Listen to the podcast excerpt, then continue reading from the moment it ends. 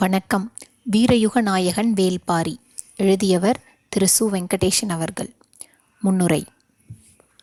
இலைப்பார நிழலின்றி தவிக்கும் வழிப்போக்கனின் கண்ணில் படும் பெரும் ஆலமரம் போல மூவேந்தர்களும் மன்னர்கள் பலரும் ஆண்ட தமிழகத்தில் தவித்தலைந்த உயிர்களுக்காக தன்னையே தந்தவன் வேல்பாரி.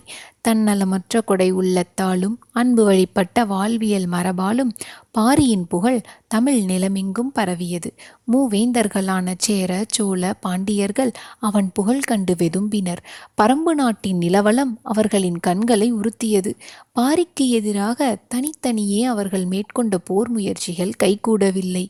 இறுதியில் மூவேந்தர்களும் ஒன்றிணைந்தனர். அவர்களின் கூட்டுப்படை பாரியின் பரம்பு நாட்டை அனைத்து திசைகளில் இருந்தும் ஒரு சேர தாக்கியது.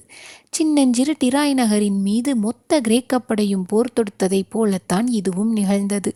தலையானங்கானத்துப் போர் வெண்ணிலை போர் வாகை பரந்தலை போர் கழுமல போர் என சங்ககால தமிழகம் குருதிப்பெருக்கெடுத்து ஓடிய எண்ணற்ற போர்க்களங்களை கண்டது.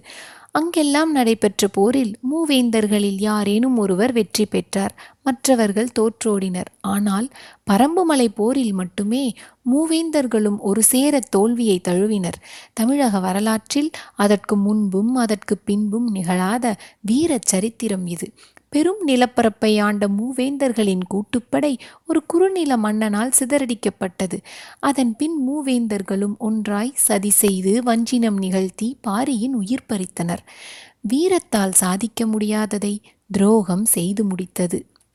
வென்றவர்களின் பெயர்கள் இன்று வரை துலங்கவில்லை. ஆனால் வீழ்த்தப்பட்ட பாரி வரலாற்றில் ஒளிரும் நட்சத்திரமானான்.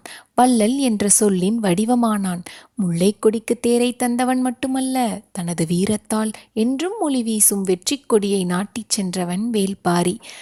இயற்கைக்கும் மனிதனின் பேராசைக்கும் இடையில் இன்று நடக்கும் போராட்டத்தின் ஆதி வடிவம்தான் வேல்பாரியின் கதை. திரும்பும் திசையெல்லாம் அருவி கொட்டும் குறிஞ்சி நிலத்தில் அந்த அருவி நீரினும் குழுமையுடைய பாரியின் கரம் பற்றி நடக்க வாருங்கள்.